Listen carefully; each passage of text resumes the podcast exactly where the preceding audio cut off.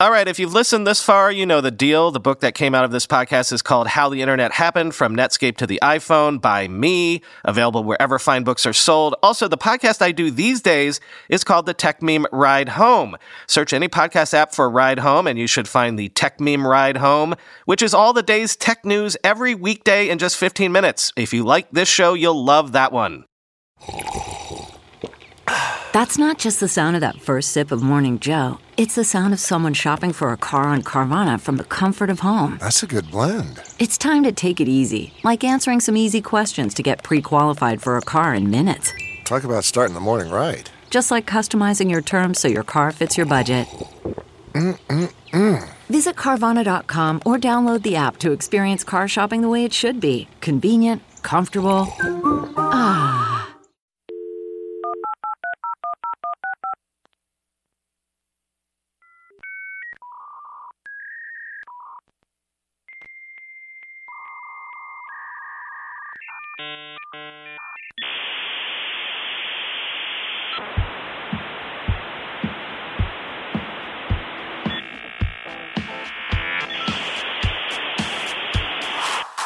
Welcome to the Internet History Podcast.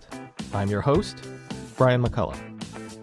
This is Chapter 5, Supplemental Episode 7, a conversation with Joe McCambley.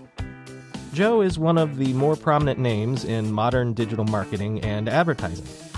He's had major roles at Digitas, at AOL in its modern incarnation, and he's the co founder of the Wonder Factory I wanted to talk to Joe about his time with Modem Media, where he was one of the creative forces behind the development of the first banner ads that premiered alongside the launch of Hotwired. The 20th anniversary of these first banner ads is coming up at the end of the month, and I'm trying to put together a special episode where I'll edit together interviews from several different people, all for one comprehensive piece that will tell the whole story. As I told Joe after this interview, my original intention was just to use his conversation as a part of that piece. But as you'll see, our discussion went in such wonderful directions, delving deep into the nature of modern advertising and the future of marketing in general, that I decided this deserved to be its own standalone episode. If you're working in digital media today, I think it's pretty much required listening. So, let's have it. Here's Joe McCambley. Joe McCambley, thanks for coming on the Internet History Podcast. Well, thanks for having me, Brian. I'm glad to be here. So, uh, just to start off, um, can you give me a little bit of your background how you how you ended up come uh, getting into the the advertising game? In the advertising game? Wow, well, how you got into advertising before the web? All right. It, it, it, actually, it's a it's a long story. It goes back to around fourth grade. Um, I was homesick from school one day, and I asked my mother if I could watch TV, and she said no.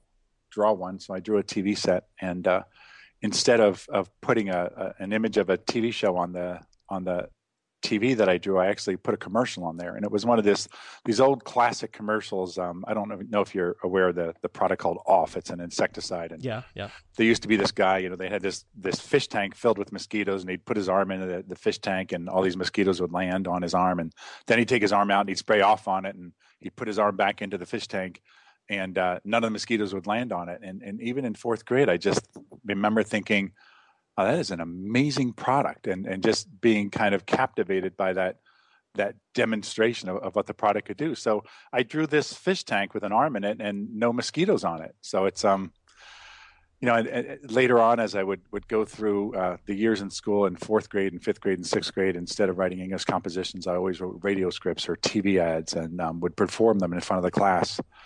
And uh, I think in my, my fourth grade yearbook, the teacher wrote, you know, someday Joe will either be in prison or advertising. And fortunately, I, I ended up in advertising. Um, I I, I, studied advertising. I actually went to the University of San Francisco and studied marketing with a, a specialty specialty in advertising, and and dreamed of of graduating from school and being a copywriter. And and nobody told me throughout that entire advertising program uh, in college that you you needed to have a portfolio to get hired with an advertising agency.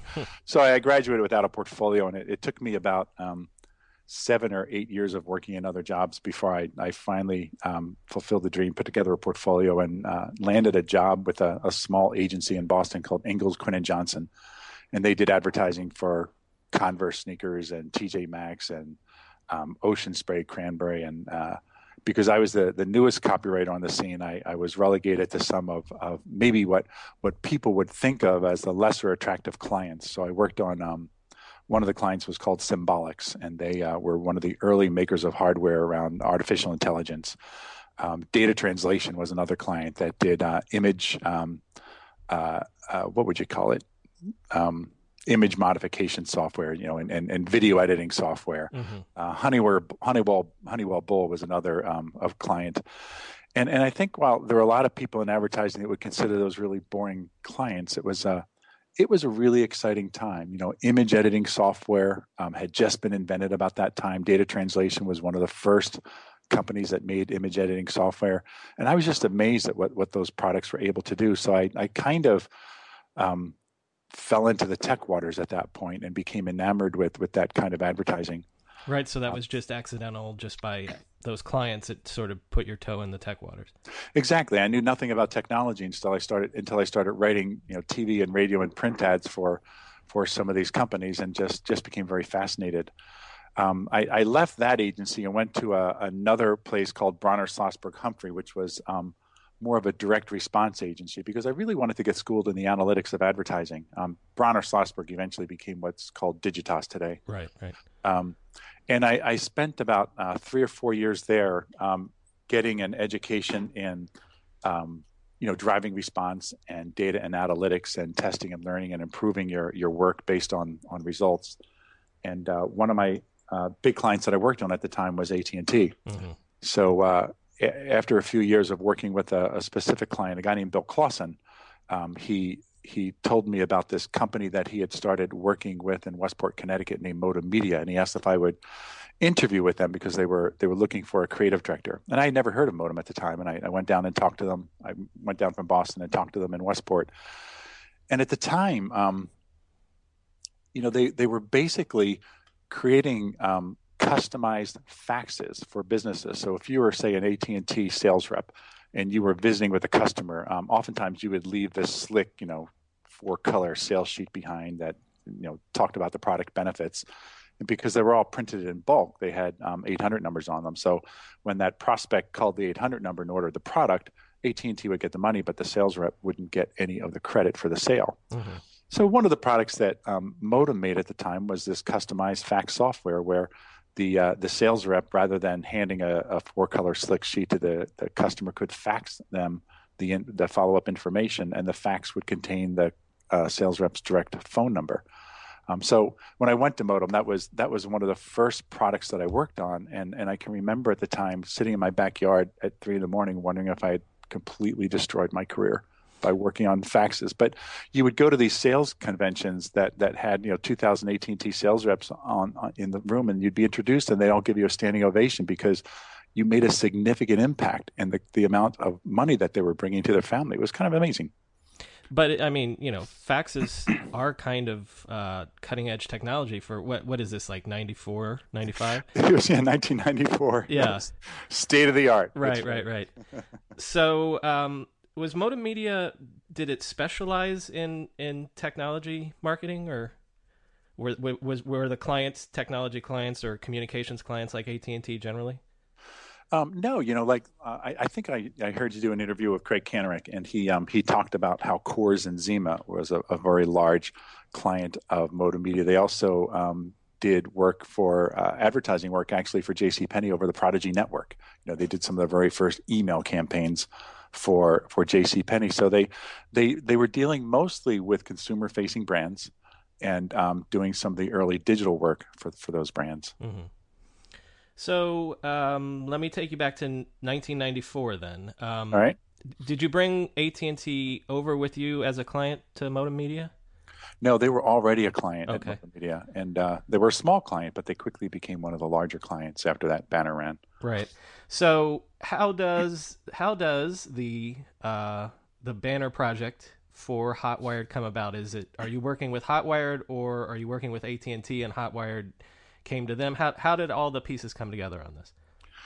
You know, it's it was twenty it was twenty years ago, Brian. So some of the details are a little bit bit sketchy for me. There were there were kind of four or five conversations that were happening simultaneously. So we there, there was a big buzz at, at Modem that um, MCI, you know, the, the the web had already started, the Netscape browser launched, and there were rumors going around that uh, MCI was going to be doing some sort of uh, an amazing digital experience, and nobody knew what it was, but there were just kind of rumors floating around um, when you know we we brought that news to AT and T, and that started circulating around the hallways, and and AT and T was trying to figure out what their response would be.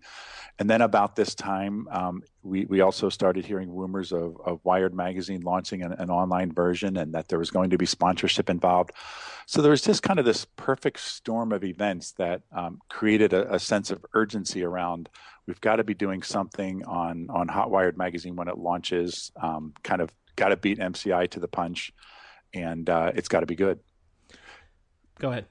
well, that that that that was basically it. it it's a, you know, I, I, think in hindsight, we, we talk about those days as if we had this grand plan and we were we were executing flawlessly, but but a lot of it kind of happened accidentally and, and serendipitously. Um, so we we were finally uh, given an approved uh, budget to work on an, an ad for the, the launch of Hotwired magazine. At the time, as you can imagine, there weren't a lot of people that even knew HTML. Mm-hmm. Um, so we, we we did a search and we um, we found a company in Westport, Connecticut named Tangent Design. It was run by a guy named Brent Brent Hood, and he had a, a, a technology leader that was working on the IBM business named um, Otto Timmons, just great guys. And um, Otto had been doing some work with a, a, young kid that just came out of the M- MIT Media Lab named Craig Kanarick, Craig Kanarick, who eventually went on to found Razorfish. But at, at the time, I think, um, I, I, honestly, I think Craig was living on Otto's sofa or somebody's sofa at the time. I just, I just remember thinking that he was this brilliant kid that really understood technology very, very well. Um, and I was wondering why he wasn't already rich. so anyway, um, we, we, we convened this meeting at Tangent. That that's when I first met Craig and, and Otto and Brent. Um, we talked a little bit about the budget, which which wasn't huge. I remember. I mean, the, the production budget was probably under twenty thousand dollars for this thing, and, uh, and and we just kind of started brainstorming about but what our approach would be. But but what made the brainstorming hard is that we didn't really know anything. We didn't know, you know, what's the color palette? What's the case size that's allowed for the banner? Where, where will it be placed on the page? What will the size of the banner be? Um, you know, what will it link to? Where, when, if it does link to something, where will everything be stored? What will it actually link to? Because there wasn't much to link to at the time. So it was, we, we started the project with, with you know, kind of like the classic white page of paper with nothing on it. And, um, you know through through conversations with AT&T and with Wired and I know Organic was pretty heavily involved at the time with kind of being instrumental in determining um, what the structure of the pages would be and the case size and, and, and some of those uh, parameters. We, we, just talked it through and, and kind of made it up as we went along.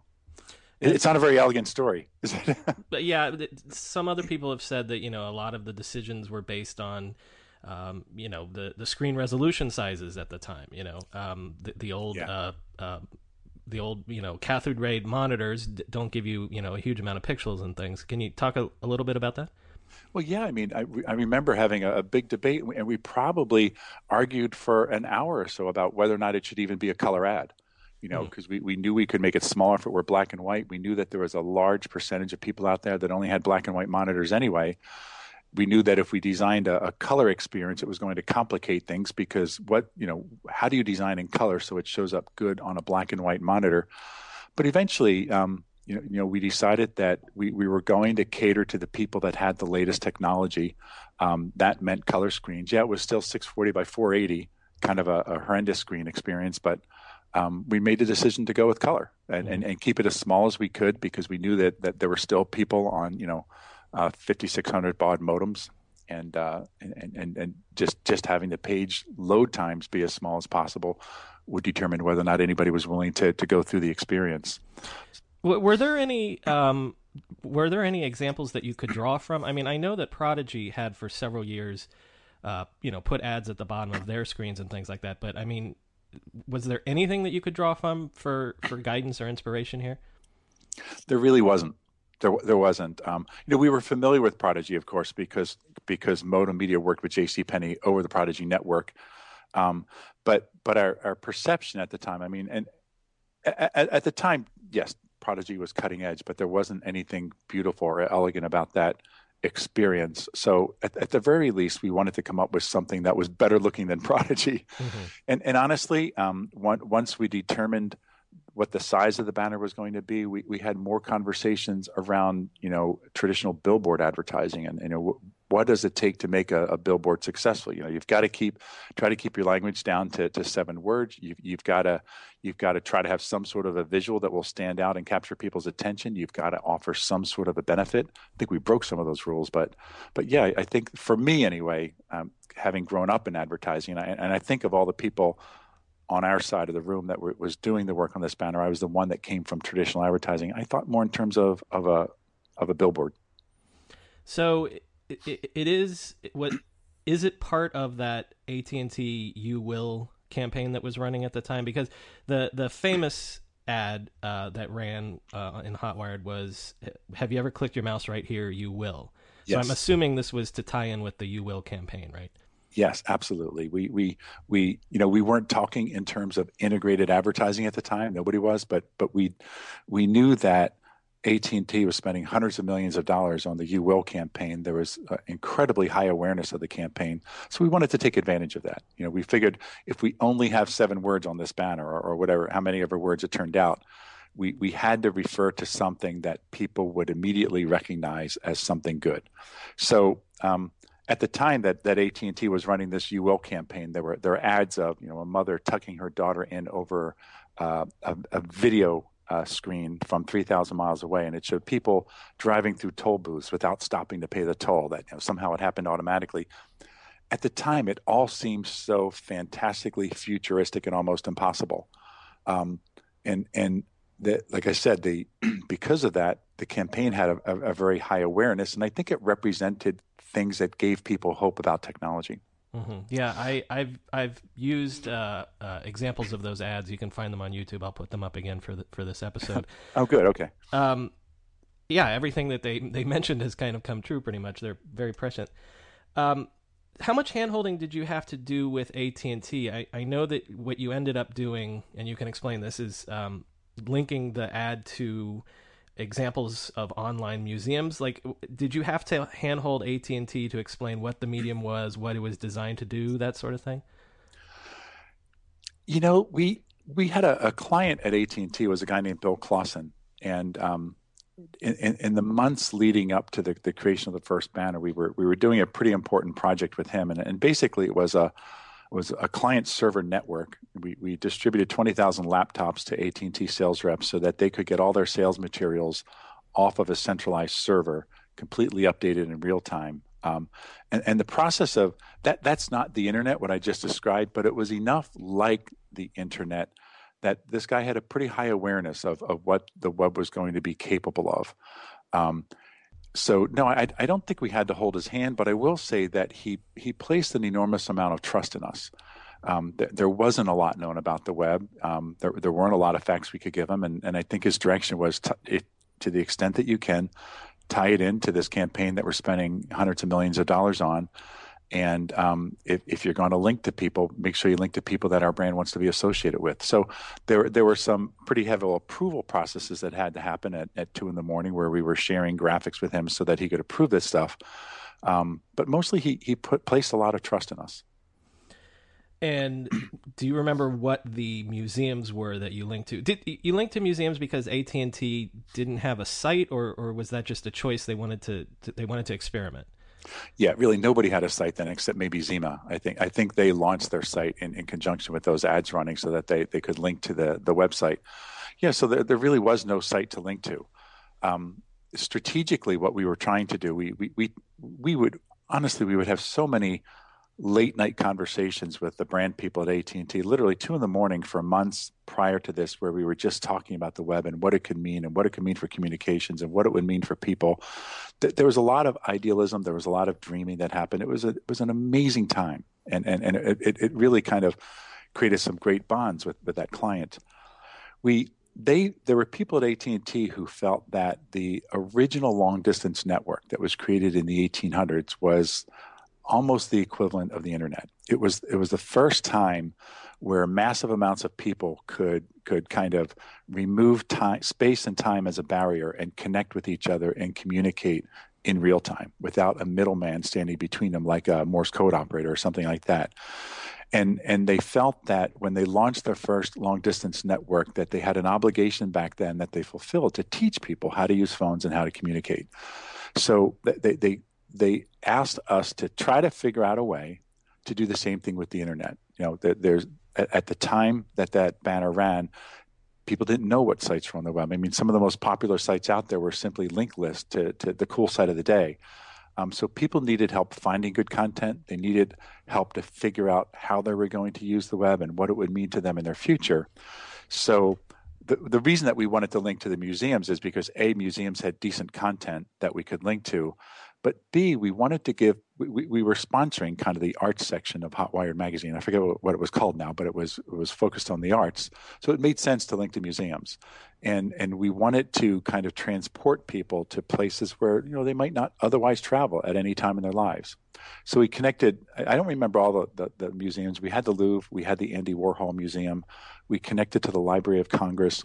There was a virtual museum, I think, that was only online, that was in Scandinavia. Um, and then, then I think at the last minute we added um, some sort of a survey so we could collect data about the, the, people that were responding to the ad. Yeah, that that does lead me to question um, what I mean. You was there any kind of analytics or whatever? I mean, obviously they would have the server logs at Hotwired, but were you able to measure the engagement at all with with the ads? Yeah, the the, the statistics were were pretty solid at the time when uh, and and you would have to to talk to to Bill Clausen, our client, to confirm this because he's the one that I I got the data from at the time. But in the right in the aftermath when the, when Hotwired first launched, and and I don't think this banner, the AT&T banner, is unique. I think a lot of the banners on Hotwired got extraordinary click through rates. But for about the first couple of weeks, it was it bordered between the the high 70s and low 80s for about two to three weeks. Um, it settled in for about a two to two and a half month period in the 40s, around 44% is what Bill told me. And then it slowly declined over time mm-hmm. from there. That, that, Those are amazing rates for any kind of advertising, but I guess it's because it was brand new and, you know, what the heck, give it a try. Yeah, I, I think you know you, you, we did little research at the time, but but the research we did with consumers, you would see that you know they were just clicking all over the page to figure out what was clickable because you know now we all know you know what a hyperlink is. Now we all know what a button should look like, and and and now we all know what the standard conventions are. But at the time, they hadn't really been invented. So you know, people clicked on anything just to see what might lead them somewhere. And and there were also a lot of websites that hid Easter eggs that you know wanted you to click on anything to find stuff. So yeah, that was the behavior at the time. People would, would click on anything practically. Um, but but one of the things I appreciate about that ad and, and that we, we heard from Bill Clausen was that um, that there were, and I don't know how he knew this, but he, and, and we didn't have the term viral at the time, but he spoke of people taking the URL of the ad experience, the landing page, and sharing it by email and having people come in from email links to experience that. So, you know, I'm, I'm not going to say that everybody who clicked on the banner shared it, but I think the experience was good enough and led to content that was interesting enough to people that they wanted to share it. Yeah. You you continued to work with uh, AT and T and doing web stuff. Um, you you did um, some campaigns around the time of the Olympic Games in '96. Oh yeah, we did. It's a uh, that was actually the once that banner ran and, and once it, it it was successful, we were often called in by by marketing teams within within AT and T to kind of do some basic education about what the web was and what was possible, and give them tours of the web and things like that. And uh, along the way, we um, we were connected actually with the I think it was NW Ayer at the time was AT and T's traditional agency that had won the contract to um, to do uh, Olympic advertising for AT and T around the Olympic sponsorship and to to build what was called the Global Olympic Village in Atlanta for the '96 Games, um, and they brought us in and introduced us to a guy named Russ Natochi, who was the at the time the brand leader at, at AT and T responsible for the Olympics And through that introduction, we were were given a, a huge contract to do a, a, bunch of innovative work for AT and T around the Olympics. And uh, some of that work involved, um, I believe, the the first use of, of Flash and Java in banners and advertising.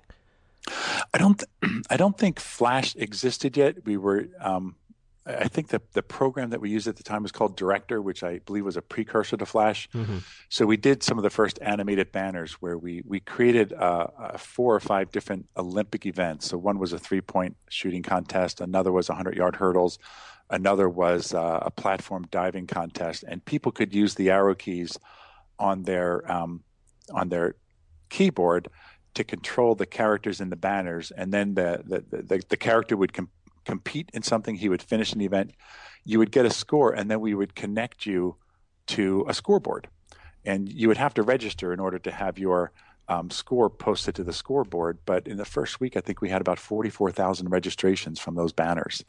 Um, mm. So just an extraordinary number of people that that did that. We also um, we put I think six to eight live video cameras around the global Olympic Village. So um, you know we put one camera behind the scenes where athletes were hanging out, and we put canvases up so um, and, and, put paint out so so athletes could come and paint. And if you were you know if you were in Seattle, you could watch uh, Olympic athletes painting on canvases from from three or four thousand miles away.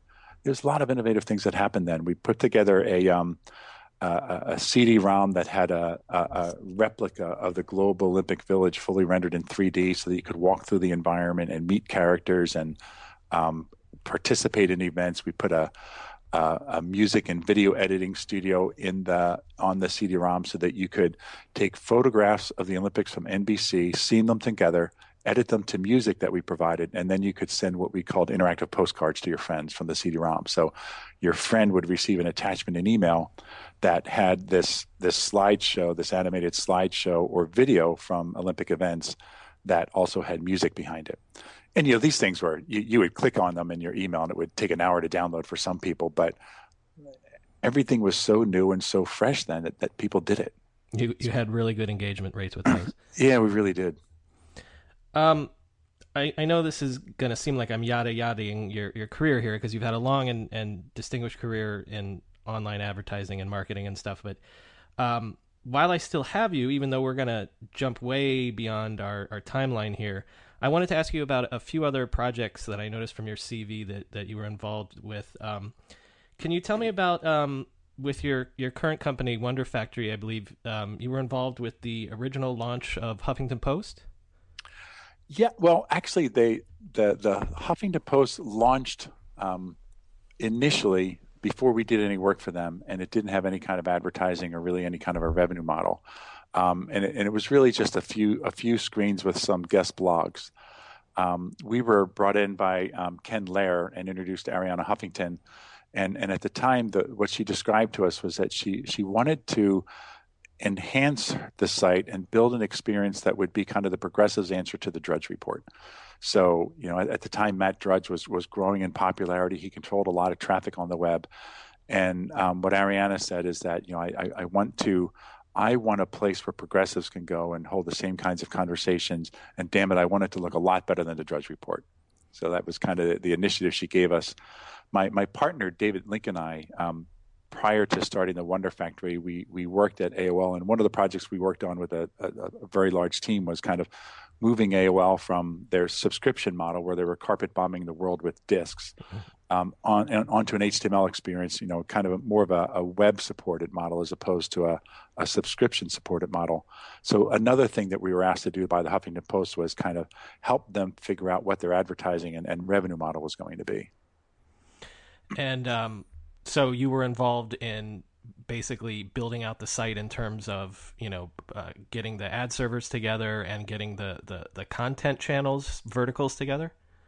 No we we were we were responsible with with brainstorming with them and gathering requirements and figuring what the what cha- what the channels would be and figuring out what the advertising experience would be. Mm-hmm. but they had a pretty good technology group that handled the ad servers. And and you have to remember besides you know, besides Arianna Huffington and Ken Lerer being directly involved, Jonah Peretti mm-hmm. was also um, one of our clients at the time. So we, we had a pretty, I, I, am very proud of that work, and I'm, I'm and and for us, the, the first project we ever worked on at the Wonder Factory was a Huffington Post, and it was kind of a, a nice form of imprinting for us because everybody that, that met us after that wanted us to do something revolutionary the way we did for the Huffington Post. But they had a lot of smart people there, so I don't want to take too much credit for their success. no problem. You know? Yeah.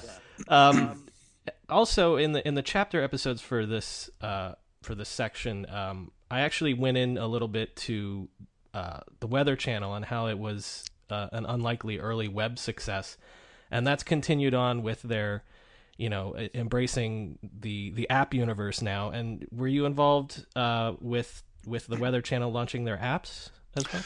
Yeah, we were. When um, at the end of 2009, they they hired us to do a redesign of their of their website. So at, at first we were we were focused on the website only, um, and around no, October and November of 2010, we put a video up on the web showing um, what the Sports Illustrated experience could be if Apple were to launch a larger device like the like an iPhone only with a larger screen, and what a what a touchscreen magazine experience would be. And then when uh, when Apple confirmed that they were going to launch the tablet, um, we were asked by the Weather Channel to adapt some of the the work we were doing for their website so that they could launch their app in time for the um, the launch of the, the, the iPad. So we we actually started that project 40 days before the launch of the um, the iPad, and we called it product no- Project Noah. Mm. And so then that also led to helping with the launches of, of a bunch of magazines like Sports Illustrated and Fortune and things like that. Yeah, we did uh, right out of the gates. We did you know Time Time launched with the with the iPad, and then soon after we followed with Sports Illustrated, People, Fortune, Travel and Leisure, um, Food and Wine. Uh, those were the the big Time Inc. brands that we launched with. What were some of the decision, design decisions, and technical decisions that went in, into that? I mean, obviously you're thinking about you know the size of the downloads and and things like that, but also trying to replicate. Are you trying to replicate what's what's being done in a magazine on a tablet, or are you trying to do something different? What was what was the thinking there? you know what we, we we were trying not to replicate a magazine on a tablet as much as we could um, well, well there were things that we were trying to replicate um, no doubt that the, the, print design when you compare it to the average digital design is elegant mm-hmm. so we we, we wanted to make sure that whatever we designed for our magazine clients would, would look as elegant as anything you could find on the web. So a, a big part of that effort you know, for, forgetting about what the app was like, a big part of that effort was identifying a technology partner that we could work with. And eventually we worked with a company called Woodwing out of the Netherlands. Netherlands. We, we had to build a, a platform that would sync with the Time Inc.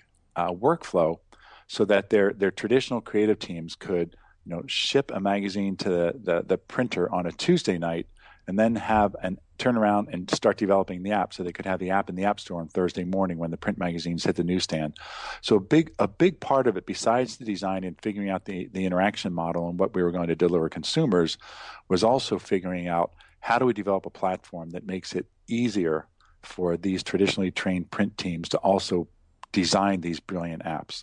And by, by supplementing those print teams with some people with some pretty good digital knowledge as well, I, I think we're able to create a, a, pretty good experience that, that that the teams could turn around very quickly. Um, again, this is slightly off topic, but I'm I'm curious for your thoughts. What do you think of the state of of magazines and periodicals on on things like the iPad? Has has it lived up to its potential, or what do you, what do you think of the current state there? I, I, I, don't. I don't think it has, and and, and there's the, there's a hundred different reasons. You know, you could look for plenty of people to blame, but I, I think it's more circumstantial right now. There's uh, there are a lot of companies that are creating a lot of apps, and and they're using different platforms to create the apps. So there there's no simple way for an advertiser, uh, no simple way right now for an advertiser to make one buy and distribute an immersive, tablet worthy digital advertising experience across a bunch of, of magazine apps. So what's happening, what happened because of that is a lot of advertisers decided, well, you know, shit, we'll just we'll take our print ad from the print magazine and we'll put it into the digital magazine. And because the the the the publisher can't promise us that they're actually increasing their audience, it's just you know people are migrating from print to the web. We're not buying new bodies. Mm-hmm. We'll just make that part of a value add. So I think a lot of magazine brands invested heavily in creating really beautiful immersive app experiences and then they weren't able to support them with a revenue model because advertisers had no easy way of inserting immersive ads in, in, in, into tablets. So I, I, think a lot of publishers found themselves stuck. You know, we, we did a, a presentation at a conference about um, I guess it was about a year ago, and we showed what magazines were capable of doing within three months of the launch of the iPad. And, and if you saw this reel, it's pretty amazing what magazines were capable of.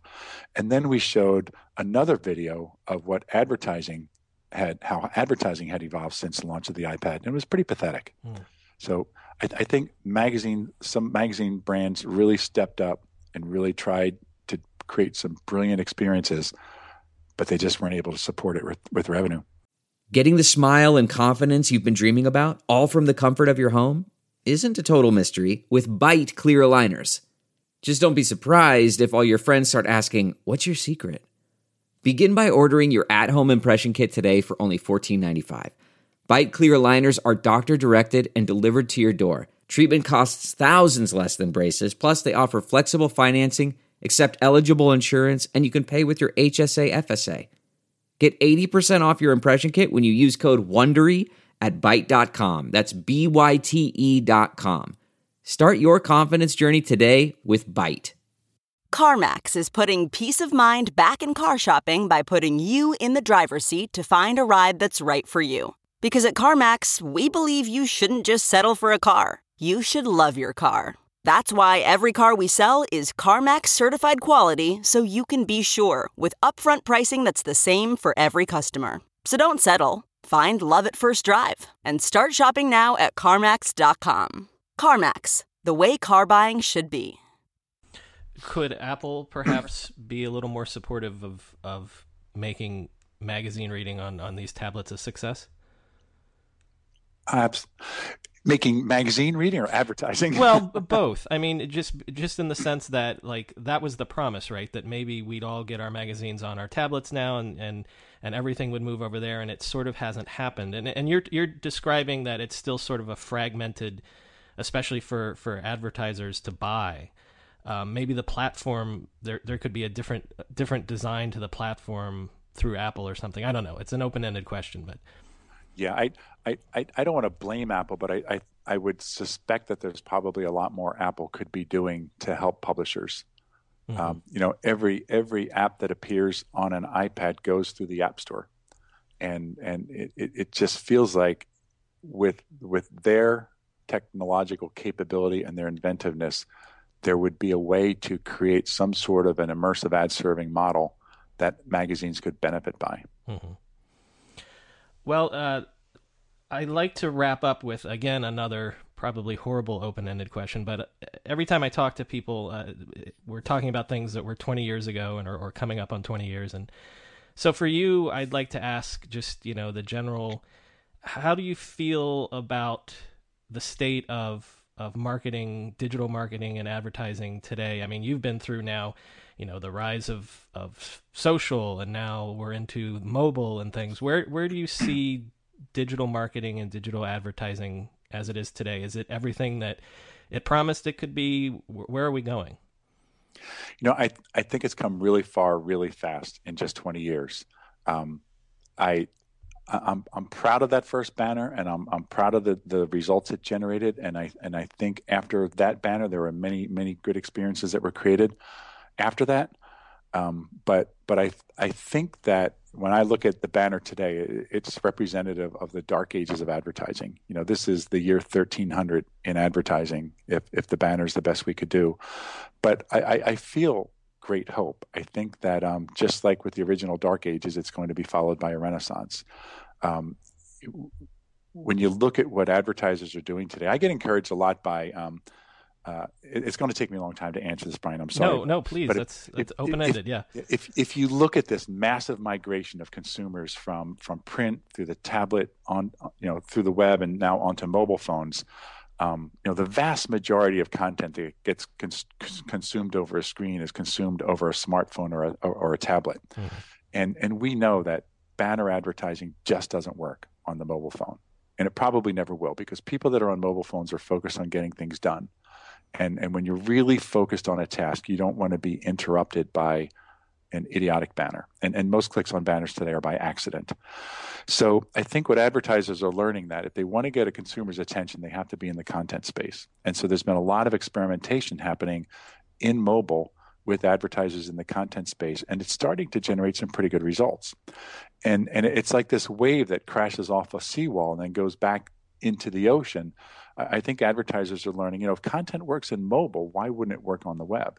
And why wouldn't it work in print? Why wouldn't it work in any media?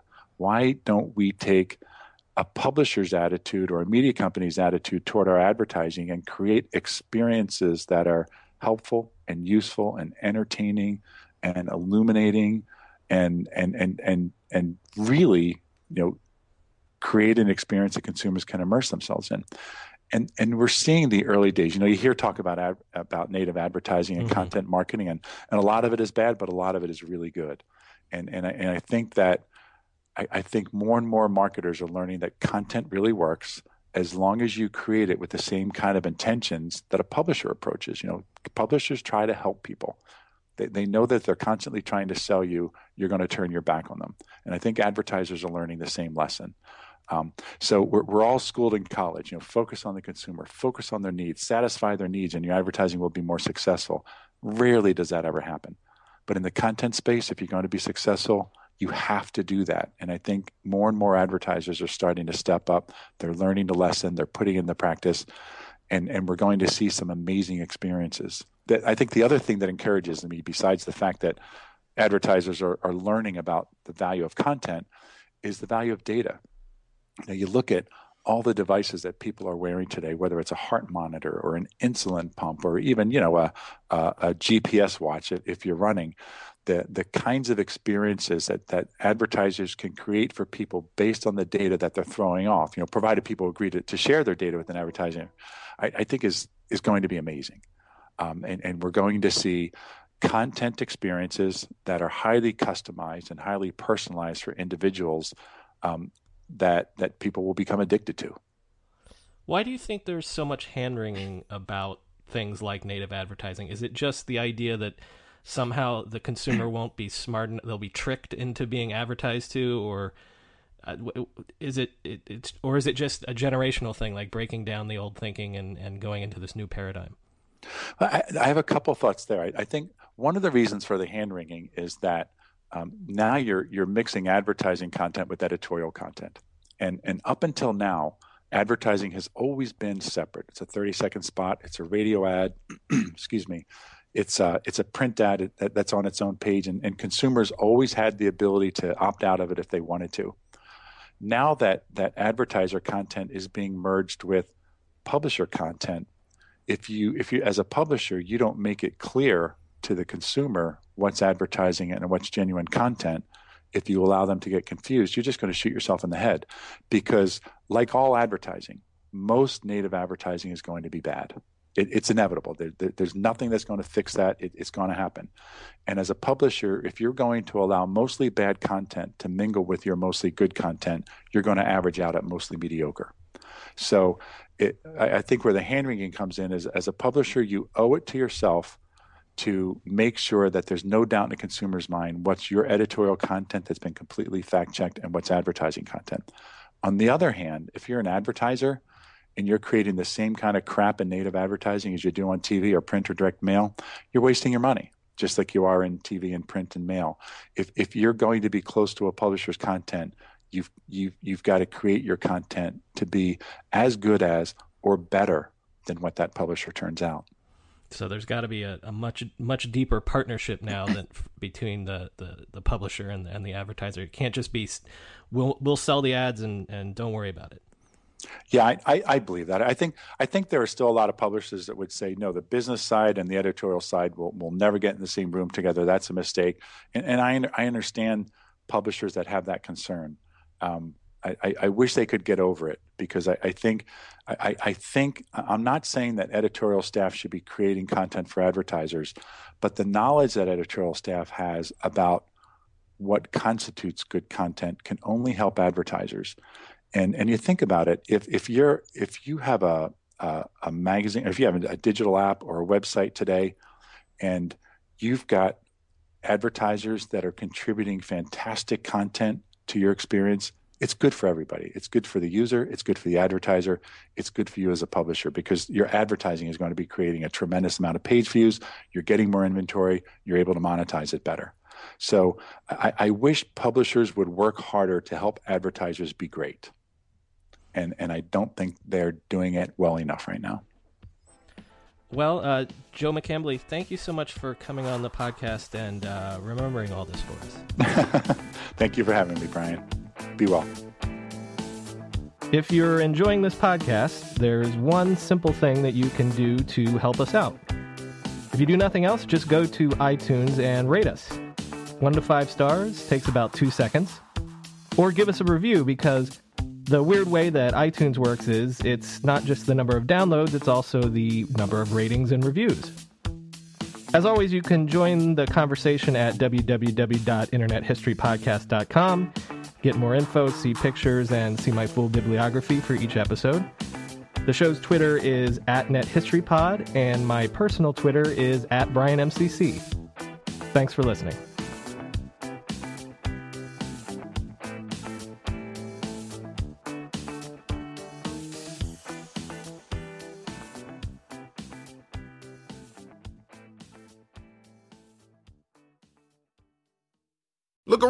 You can find cars like these on AutoTrader. New cars, used cars, electric cars, maybe even flying cars. Okay, no flying cars, but as soon as they get invented, they'll be on AutoTrader. Just you wait. AutoTrader.